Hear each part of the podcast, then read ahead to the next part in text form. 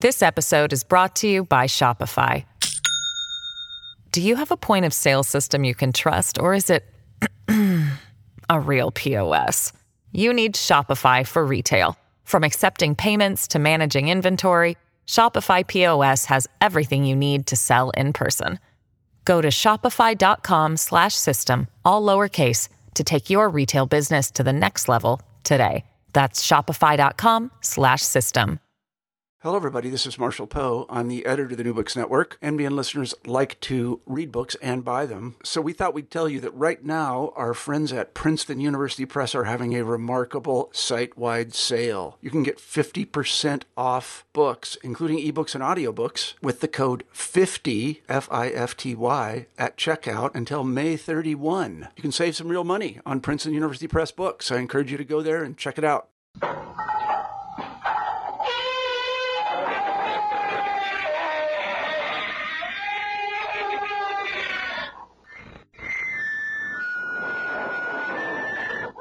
Hello, and welcome to the second episode in a special series on the New Books Network featuring books in interpretive, political, and social science. I'm Nick Cheesman, host of the series, and until year's end, a visiting researcher at Ritsumeikan University in Kyoto, Japan. In the last episode, I spoke with Peregrine Schwartz-Shea and Dvora Yanow about their methodology text, Interpretive Research Design, and you can find a link to that episode on the webpage where this one is featured. In this episode, we turn to an exemplary interpretive study Everyday Exposure, Indigenous Mobilization and Environmental Justice in Canada's Chemical Valley, authored by Sarah Marie Wiebe, an assistant professor in political science at the University of Hawaii, published in 2016 by UBC Press, and winner of the 2017 Charles Taylor Book Award for the best book in political science that employs or develops interpretive methodologies and methods. Sarah, I'm delighted to have you join us to discuss your book and belated congratulations on the award. Thank you so much, Nick, for the invitation. I'm so pleased to speak with you. In a foreword to Everyday Exposure, the public philosopher James Tully writes that every once in a while an outstanding work of scholarship comes along that transforms the way a seemingly intractable injustice is seen, and in so doing also transforms the way it should be approached and addressed by all concerned. Yours, he continues, is one such work. What is this seemingly intractable injustice to which he refers, and how does your book help readers to see it differently?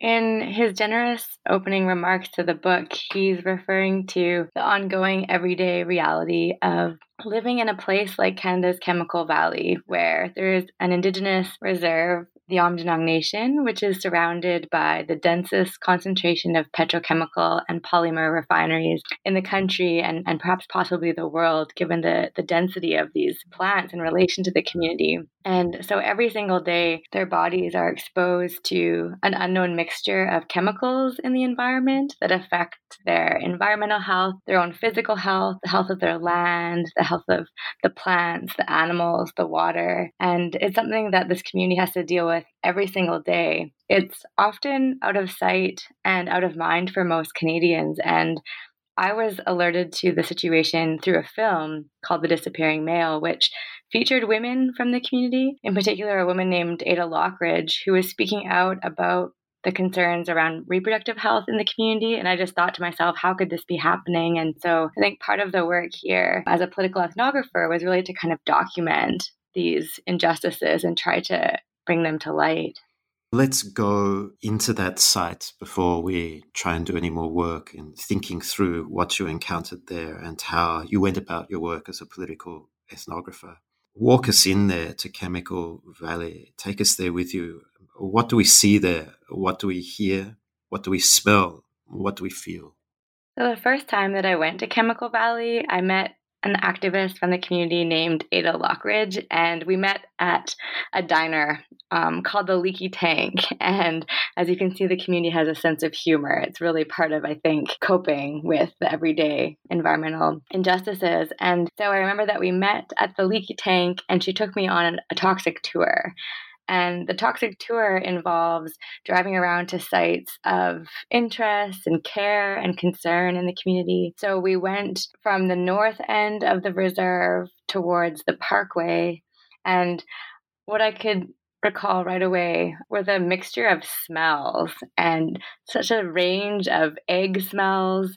And it makes you almost sick, like you want to vomit. And that was my experience. I felt very ill. And many of the activists that I worked with and the community members would say to me, you know, when you come here, pay attention to your body. And it is an extremely affective environment in terms of not only the smells, but the sirens that go off. They are tested every Monday, but there were many times when I would hear the alarm going off, which one would presume would be due to a chemical release or an accident or a spill but oftentimes these were just mistakes. So, some of the other sites of concern that we went to were places like the riverfront or back into the bush, where many of the people I spoke with expressed concern with engaging in these sites anymore, kind of fear of fishing, wondering, you know, what contaminants were in the river, were in the wildlife, fear about eating wildlife, game from the community and just this kind of disconnection from the land, which has been such a vibrant part of their culture for so long. So it's certainly a really stirring place and probably the most deeply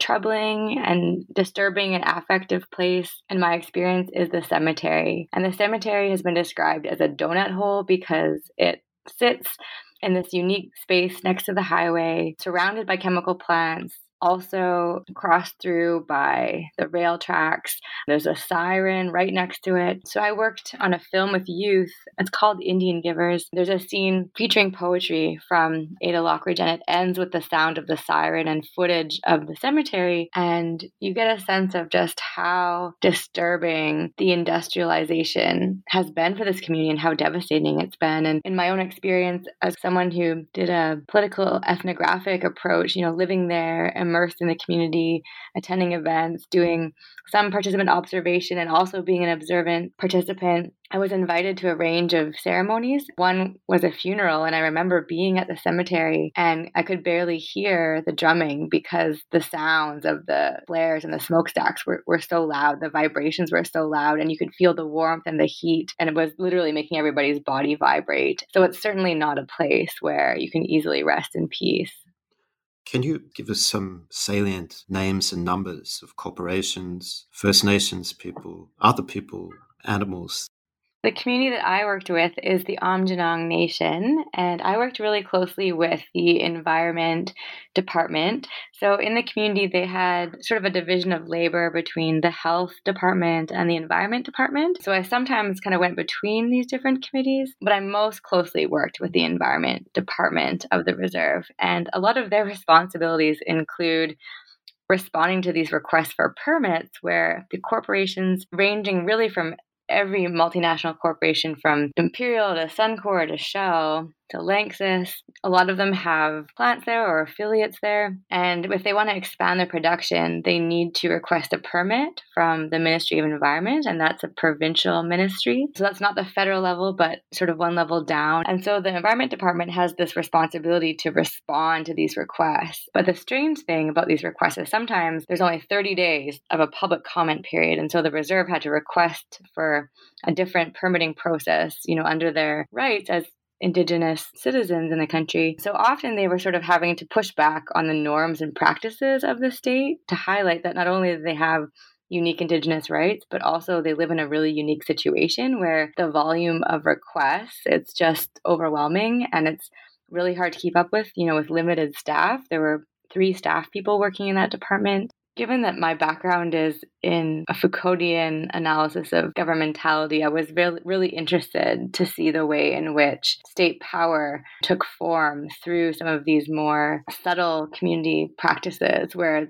the sort of devolution of responsibility for keeping these corporations and plants accountable really fell heavily on the shoulders of citizens living there who are fairly under resourced. So, if we kind of, I guess, scale out from the communities within You have about a thousand members that live on the reserve and a thousand that live off. So, the population is around 2,000. They had concerns in the 90s and early 2000s around a declining rate of male births in the community and a, a, skewed birth ratio, which received a lot of attention from the media. And findings of the study were published in 2005. And so there were quite a few health concerns in the community, and this question of governance and jurisdiction and responsibility emerged, where there were a lot of questions about who's responsible for funding a health study to figure out why we're seeing so many problems, including a birth ratio that's skewed, including elevated rates of cancer, all kinds of mental health concerns that go underreported and undocumented. If you scale away from Aamjiwnaang, the next governing body in close proximity would be the city of Sarnia. So the municipality of Sarnia is about seven kilometers north of the reserve, but technically the reserve falls under the jurisdiction of the city of Sarnia because it was annexed.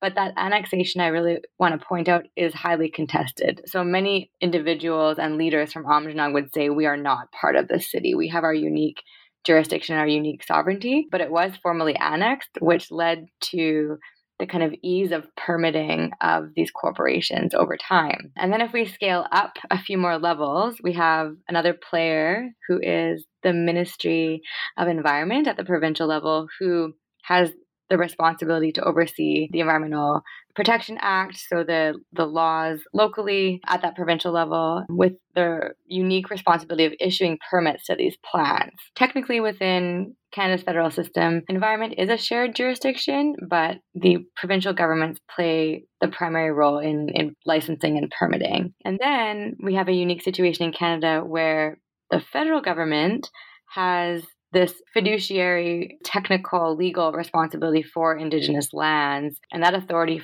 follows from not just Confederation in 1867, but the Indian Act of 1876, and also a series of treaties. Treaty 6 has a medicine chest clause, and that's been interpreted to mean that Canada federally has a responsibility for Indigenous health. It's a bit of a what I've called a policy assemblage because this jurisdiction is layered, it's confusing, it's ad hoc, it's discretionary, it's piecemeal, and it's not very clearly delineated. So citizens are living here, their homes and their livelihoods are in this community, but they're encountering this layering and this assemblage of jurisdiction and law and confusion every single day that enables this ongoing permitting and this ongoing exposure to these toxins. Um, and you you just simply wouldn't see that in non-indigenous spaces. So issues around race and equity certainly emerge in this context. And that's why I talk about it in the context of environmental reproductive justice environmental reproductive justice we'll turn to. Let's pause with policy assemblages for a moment. Why do they matter for your inquiry and thinking about your part as a researcher who's come and gotten involved in this site and the work the community is doing? How do you respond to these policy assemblages intellectually and politically? For me, a policy assemblage does borrow from the work of Gilles Deleuze and Felix Guattari, who talk about the assemblage in A Thousand Plateaus. And what I took away from their work were three facets of these assemblages. So, one, institutions, the second discourses and the third practices. So I look at the way in which institutions, discourses, and practices have enabled the continuation of this confusing configuration of authority and responsibility and power. So if I look at the institutional dimensions, this would relate directly to law and policy and authority to make decisions about land use and about permitting these plants. If I'm talking about discourses, this is where I'm looking at the language that becomes apparent in the framing of health studies and the framing of the problem, in the labeling of Indigenous citizens as at fault for what's happening, the framing of epidemiology, which tends to suggest things like, oh, this is a small sample size. The health outcomes from the small population, they're not generalizable, therefore they're not credible. The discourse of lifestyle blame came up over and over again in press statements, in my interviews with local authority figures, and it, it came up informally in conversations I had as well. And I often say that the antagonist in this book is really this supposed individual hero who is supposed to just be a perfectly healthy person without consideration of the environmental context. So really this this work is about, you know, situating citizens within their communities within these broader assemblages. And then if we think about practices, I also trace and document the way in which these laws and discourses kind of trickle down and through the community and affect the community's agency and activism. And this devolution of power assumes that the community members themselves are going to gather all of this data. But the problem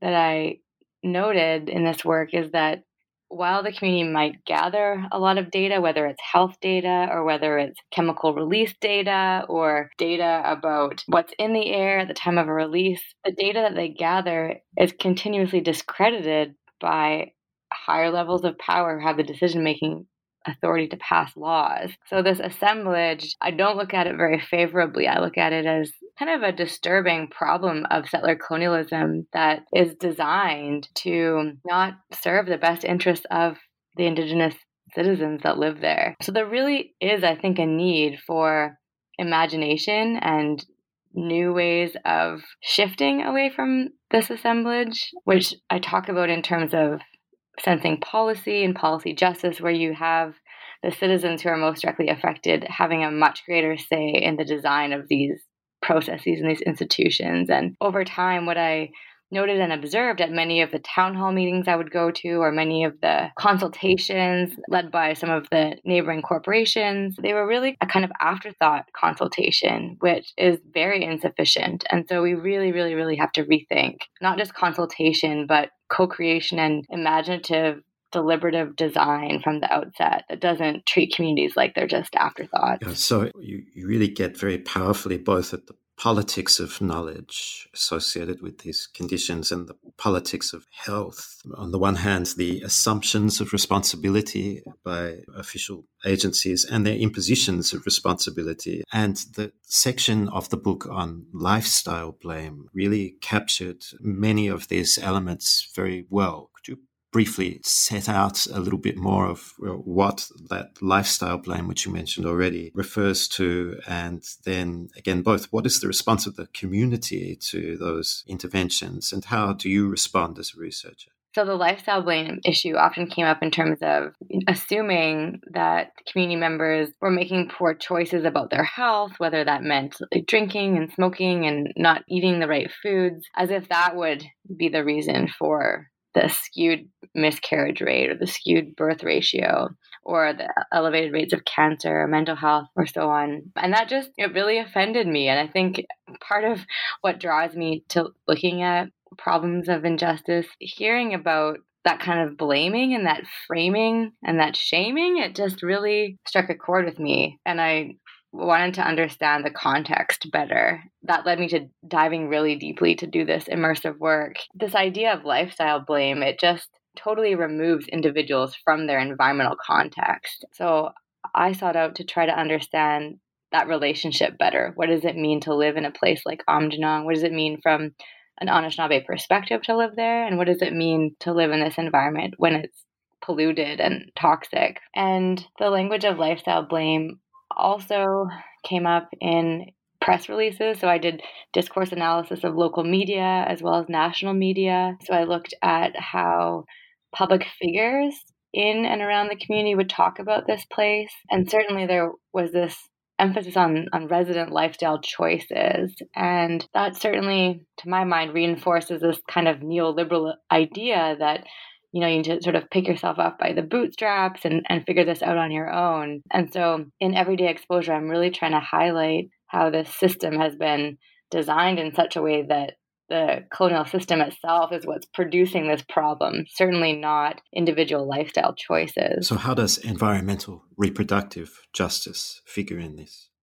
So, I was really inspired by the work of Elizabeth Hoover, who's an Indigenous professor at Brown, and she has actually worked with Aamjiwnaang and other communities to look at the connection between cultural survival and physical survival. So, one of the concerns here is not simply just the biological concerns of being physically exposed to these unknown mixtures of toxins, but also the inability to reproduce culture because a lot of Anishinaabe culture, for instance, is really close to the environment. And there's this fear of the environment now because of the fact that it could be toxic and polluted. So if there are ceremonies that involve water and certain medicines like cedar trees and uh, sweetgrass and so on, there's a I would say, a lack of comfort because of this fear of contamination. And so, not only is there this fear of the loss of physical health, but also this loss of cultural health. And if the community is unable to kind of physically reproduce, because there's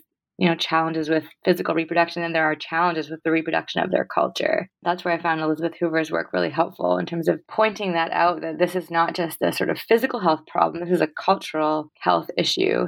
For me the reproductive justice element it it goes beyond thinking about inequity about some of the disproportionate socioeconomic conditions that lead to certain communities living in marginalized places over others. The reproductive includes discourse, it includes language and meaning, and the ability or the inability to practice ceremonies and protocol and culture. And, and understanding those connections, I think, takes time as well. It takes time and care and energy sitting with elders, hearing their stories, speaking with them about their ceremonies and their practices. And it requires sensory, caring, gentle, intimate approach to research, which is quite different than a lot of kind of standard research methodologies that you learn about in textbooks, for instance.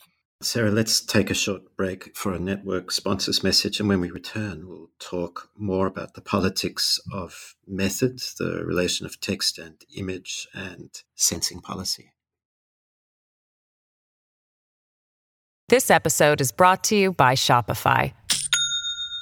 Do you have a point of sale system you can trust, or is it a real POS? You need Shopify for retail. From accepting payments to managing inventory, Shopify POS has everything you need to sell in person. Go to shopify.com/system all lowercase to take your retail business to the next level today. That's shopify.com/system. Welcome back to the second episode in our new series, New Books in Interpretive Political and Social Science, in which we're featuring Sarah Wiebe's Everyday Exposure. One of the arresting features of the book is its haunting photo essays and accompanying poems and short passages of prose. The photographs really are evocative and right from the opening pages set the tone for the book very well. We'll post a couple of them to the webpage with thanks to the photographer, and listeners can see for themselves those images along with a link to the photographer's website. Sarah, who are the authors of these photographs and readings, and what's the relationship between them and the text in the book? So these photographs were taken by Laurence Butet-Roch, who is a photojournalist and longtime collaborator and friend. And we met a decade ago. At the time, she was in photography school, and I knew that she had an interest in Canada's resource extraction industry. And I was going to Chemical Valley over and over again as I was starting at my field research and I convinced her to come along with me um, because I just felt like I wasn't going to be able to reach a wider audience with text alone. And she agreed. And so she came first with me in 2010. And as she'll say, it changed her life because it led her down a path of pursuing a master's degree. And now she's doing her PhD in environmental studies, where she's looking at sacrifice zones across Canada. And so her and I together have been very committed to trying to raise awareness about environmental injustice issues in Canada to highlight that Canada is not as welcoming, tolerant, hospitable, peaceful as people like to think, that there are these edges, and these edges require some exposure. And so we've teamed up, and she wrote the prose for these photo essays and we work together on the themes. So the three themes are life, atmosphere, and resurgence. And so what we try to do is really create a sense of place through these thematic photo essays. So she showed me her images and we kind of worked together to edit them down and select the images that we thought would most appropriately touch on these themes. So the life series tries to show that this is not just an atmospheric problem. This is not just an issue of industrialization and land. It's also about people's everyday lives. And people live here, um, they engage with the environment, no matter how polluted. Even if they're fearing it, they're still living there, they're breathing this air. So, we wanted to give a sense of liveliness to this place and not just make it seem like a derelict wasteland. So, not just have sort of muted landscape shots, but also images that show the culture and the strength of the community. And then we end with the theme of resurgence. And this is such an important theme. We have many pictures of youth who we got to know through our decade of work in the community. And we wanted to show that, you know, this struggle is ongoing. It's not over. There are people speaking up and standing out. And so we wanted to really end with this sense of you know, reimagining what's possible in the future. Laurence image also graces the cover of the book, which is of an eastern cottonwood tree. And that tree is also very meaningful. I had shown an image at a workshop on the west coast of Canada in Coast Salish territory at the University of Victoria when I was a postdoc fellow there. And one of my Anishinaabe colleagues said to me, Sarah, you need to think more about that tree. And I, I didn't really know what she meant at that time. She said, know, go back to the community and show some people that tree. And so I showed an elder and I showed a poet the tree image, and immediately they wrote poetry to correspond with it. And Laurence produced several images of the tree. So one is where it's being choked out by pollution. And then the other concluding image is one where it's very alive and green and lush. These images are accompanied with poetry where you have a young person talking about concerns with the tree and then concluding the book with, with the voices of an elder highlighting the importance of cultural and environmental survival. I've later learned that eastern cottonwood trees also have a lot of meaning for certain ceremonial practices of the Anishinaabe community. And this tree was just something that I was drawn to right away. It's a very large tree um, that you'll see next to the band office when you get to the reserve, which is a stone's throw away from some of the plants. And so it's not uncommon to see this tree being choked out by pollution that might look like fog, for instance. So it's a very beautifully haunting scene. And I think that kind of beauty and that haunting and that horror, those are all elements that we wanted to, I think, convey in these photo essays and in this work overall. I think environmental justice work has to be both critical and also really creative and also collaborative. I don't think I could have done this work by myself, and having Laurence by my side the whole way through made it survivable because it's it's really really heavy work sometimes talking with people about their everyday exposure to toxins and their fear about not being able to reproduce their culture in future generations. So I'm so grateful for Laurence and for her openness to this work and and she's now developed relationships with that community and she's continuing to work with them i think that's been really meaningful for me and, and relationships has to absolutely be central to all of this work does this go to the point that you made earlier about methods that you learned as you researched that either had not been taught or perhaps cannot be taught in the classroom? It's a great point. When I did my methods classes. Um, they involve statistical analysis and survey, data gathering, some interviewing techniques, and a little bit of a discussion about case studies, but not about field research, not about ethnographic methods. And I really followed my gut on this work. I saw a film and I started talking with people, and I just thought, I, I have to do this project. Like, this is really troubling. And it's not okay that this is happening. And so I just felt this kind of personal commitment to it. I remember my some of my professors saying things like, "Oh, this work is so emotional," and and I wondered if that meant that it was seen as not serious enough, or not scholarly enough, or rigorous enough. But then I just started to kind of own that and say, "Yeah, this is affective work. It's emotional work. It's intimate work, and that's important work. And and this is necessary to environmental justice and you can't do this kind of work if you don't care. You have to absolutely care. And that's really different than the conventional sort of positivist, removed, observational type method in political science or perhaps mainstream sciences that assume that you need to watch your bias and be removed and objective and and that just absolutely was not my method at all. I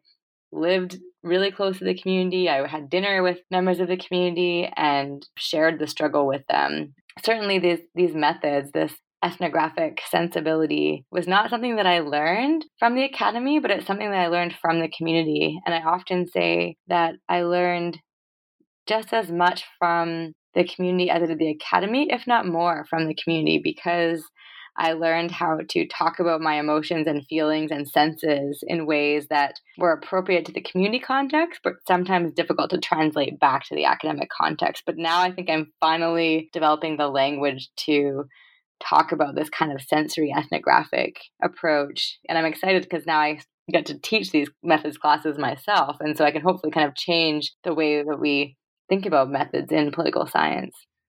How do you teach differently from a conventional class? So, right now I'm teaching a class called The Politics of the Ocean, and I'm having students walk a particular beach and talk about the sensory politics of this particular coastline. And so, I've asked them to do an ethnographic approach where they take notes on, you know, the location, where they're going, and pay attention to their senses. So, what do they see? What do they hear? What do they taste? What do they touch? What do they smell? What laws relate to this beach? Who has access to the beach? How is this beach used? How has this usage changed over time? So, I'm really trying to actually put sensing policy into practice with my students, and then they'll come out of that with photo essays that they share back to their peers, where I want them to cultivate a sense of place and a connection to place through this kind of intimate relational approach, but then also, of course, think about law and jurisdiction and policy and land use change over time. We haven't yet disaggregated your sensing policy. Can you spell out uh, the different aspects to sensing policy and perhaps bring us back to chemical Valley and say something about how uh, this idea, sensing policy, emerged out of the work that you did there, and then what the implications were for your inquiry when the locus of the inquiry became sensing policy. One of the first things that I'll say about sensing policy is it's an orientation to policymaking that doesn't happen simply in a cubicle or in a boardroom or in a high level public official decision maker's office, but it has to involve the field of relations in some way. And so when I think about the first time I went to Chemical Valley, I was invited by a community member to go on a toxic tour, to put my body in this place and to smell the unknown mixture of chemicals in the environment, to feel the vibrations, to taste diner food, uh, hear the laughter of children playing at the daycare or the band office or the resource center, to really get a feeling for what it's like living there. And so sensing policy is, is about bringing those feelings and those senses and those emotions into the policymaking process. And so in the book, I talk about sensing policy as comprised of four main components. So I talk about lived experience, really trying to document and understand what life is like in these kind of everyday contexts. Related to that, are situated bodies of knowledge. So, not just documenting these experiences, but also treating the expertise of these community members as a kind of truth, as one of many multiple sets of truth claims that are possible. The challenge has been that many advocates from the community have not been taken seriously, and the knowledge and the data they've gathered has been seen as unscientific or not generalizable.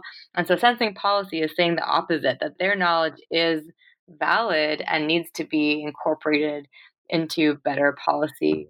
The third component is jurisdictional or rather multi layered analysis. So, noting that it's important to look at lived experience and it's important to look at citizen experiential knowledge as these bodies of knowledge, but you also need to have an attentiveness to the law and the context that shapes and governs these relationships and shapes and governs the relationships between citizens' everyday experiences and their knowledge and how knowledge claims are represented and channeled or discredited. And then the fourth component is geopolitical location.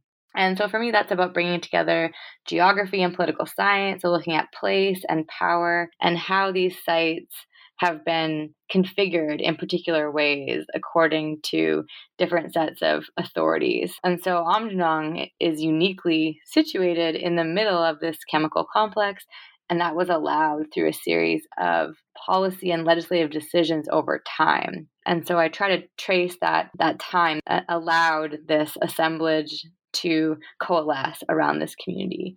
So for me, geopolitics really involves looking at the geography and this and the space and kind of putting that that space and that time together. Looking really carefully at, at laws and decisions like annexation, for instance, and the effects of the Indian Act and changes to the Indian Act, um, changes to citizenship policy for Indigenous people, changes to having access to lawyers. All of these kinds of policy and procedural decisions had affected the sort of geopolitical configuring of this place. So, those four main components are really crucial to sensing policy. And sometimes when I'm talking about sensing policy, I show a picture of a body map. And the community has done these body mapping exercises where they've gone door to door and gathered data about health concerns and then visualize this data with color coded stickies to represent different health concerns, whether it's arthritis or miscarriages or cancer or mental health concerns, and visualize this on these life size body maps. But I think government decision makers don't really know how to respond to that kind of data, this kind of sensory, visual, gathered data from the community. And so, sensing policy is trying to be a bit of a bridge between knowledge systems to highlight that we need to take community knowledge more seriously and find ways to channel that into decision making. Can you give a specific example of how sensing policy might have affected policy change? That one is really hard to answer. I know that the book was given by the community, by Aamjiwnaang staff to policymakers at all levels of government. And I know that even Shell has done book club readings of sensing policy. So it's interesting that government staff and corporation staff are are reading this book. I haven't really had direct conversations myself with them about what they make of it, which I would be very curious to have. But I was recently invited by the Ministry of Indigenous Affairs actually just last month to come and give a talk. And and this was an encouraging step for me because the talk involved a film screening and then me providing some context and background and explaining sensing policy to ministry staff. And so again I think that visual imagery can be really powerful for striking an emotional chord and creating a connection and giving a sense of place and showing policymakers that when they're making decisions about permitting plants that these affect people's everyday lives their health their mental health their well-being their future choices and trajectories.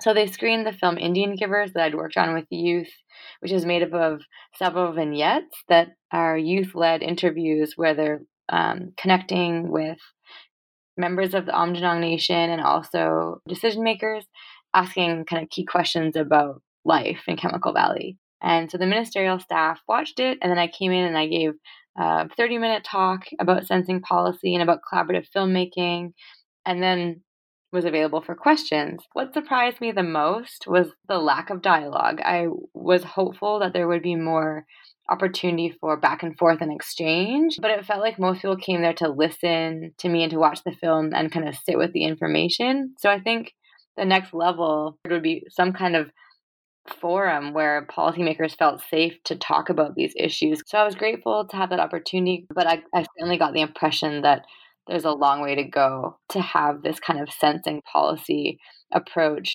inform decision making around resource use.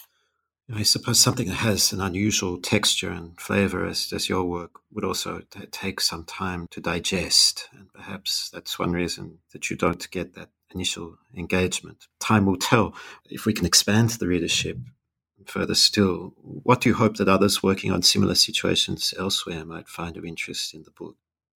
I'm excited now to be working on a team project about sea level rise, actually. And we're going to try to bring sensing policy to sea level rise issues where we're looking at how citizens living at coastlines are concerned with the issues of sea level rise and then try to develop value based tools that are designed with a really specific policy audience in mind, the local government. And they, they kind of want guidance in terms of how to move forward to think about responding to this creeping crisis of climate change and sea level rise. So that will involve reaching out and, and public engagement with a range of affected parties, including homeowners, but then also fishers and the Native Hawaiian communities. Ideally, sensing policy would be really attentive to the needs of those whose lives are most at stake and then trying to include their voices early on.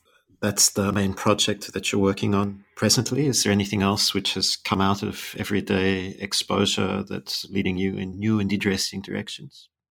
Well, seascapes have captured my heart and mind lately, but I should also mention that I'm actually wrapping up my second manuscript. And the title of this project is Life Against Emergency Interrupting the Gendered Biopolitics of Settler Colonialism. And it started with an examination of responses to former Attawapiskat Chief Theresa Spence's hunger strike. And I, again, was very disturbed by the mainstream media coverage and political responses to her decision to put her body in the spotlight. And so I found myself glued to the media, reading every single article and listening to every newscast I could about her action. And then I did a more systematic discourse analysis. And what I noted is that her driving concern was this desire for Canadians to respond to their duties as treaty partners and so I began to wonder, what does it mean to be in a treaty relationship today? And that's what Theresa Spence was asking Canadians, and Canadians didn't really know how to respond to that. So I've written a book that responds to it, and it's a very layered book. It has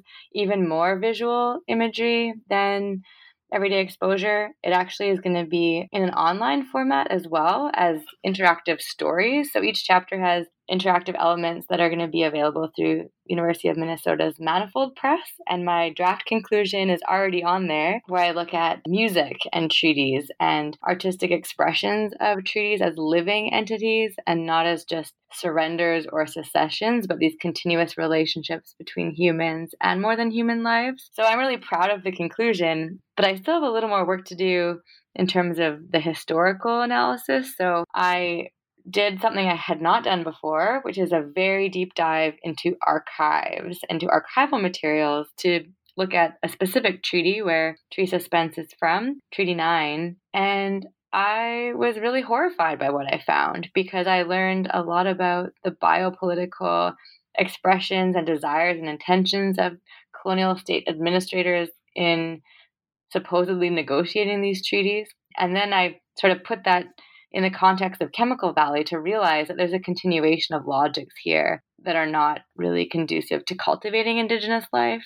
So I end the conclusion in a more hopeful direction, which is drawing on the voices of musicians from the community where the lead singer of a band, for instance, Adrian Sutherland, um, talks about what treaties mean to him and why treaties are relevant to his music and his art and to cultivating vibrant, flourishing lives with humans and more than human life.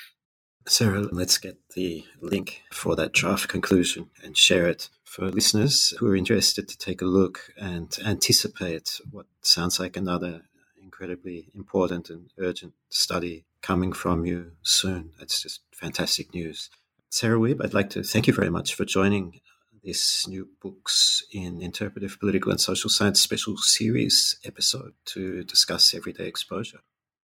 My pleasure. Thank you so much for reaching out and for your time and putting this together.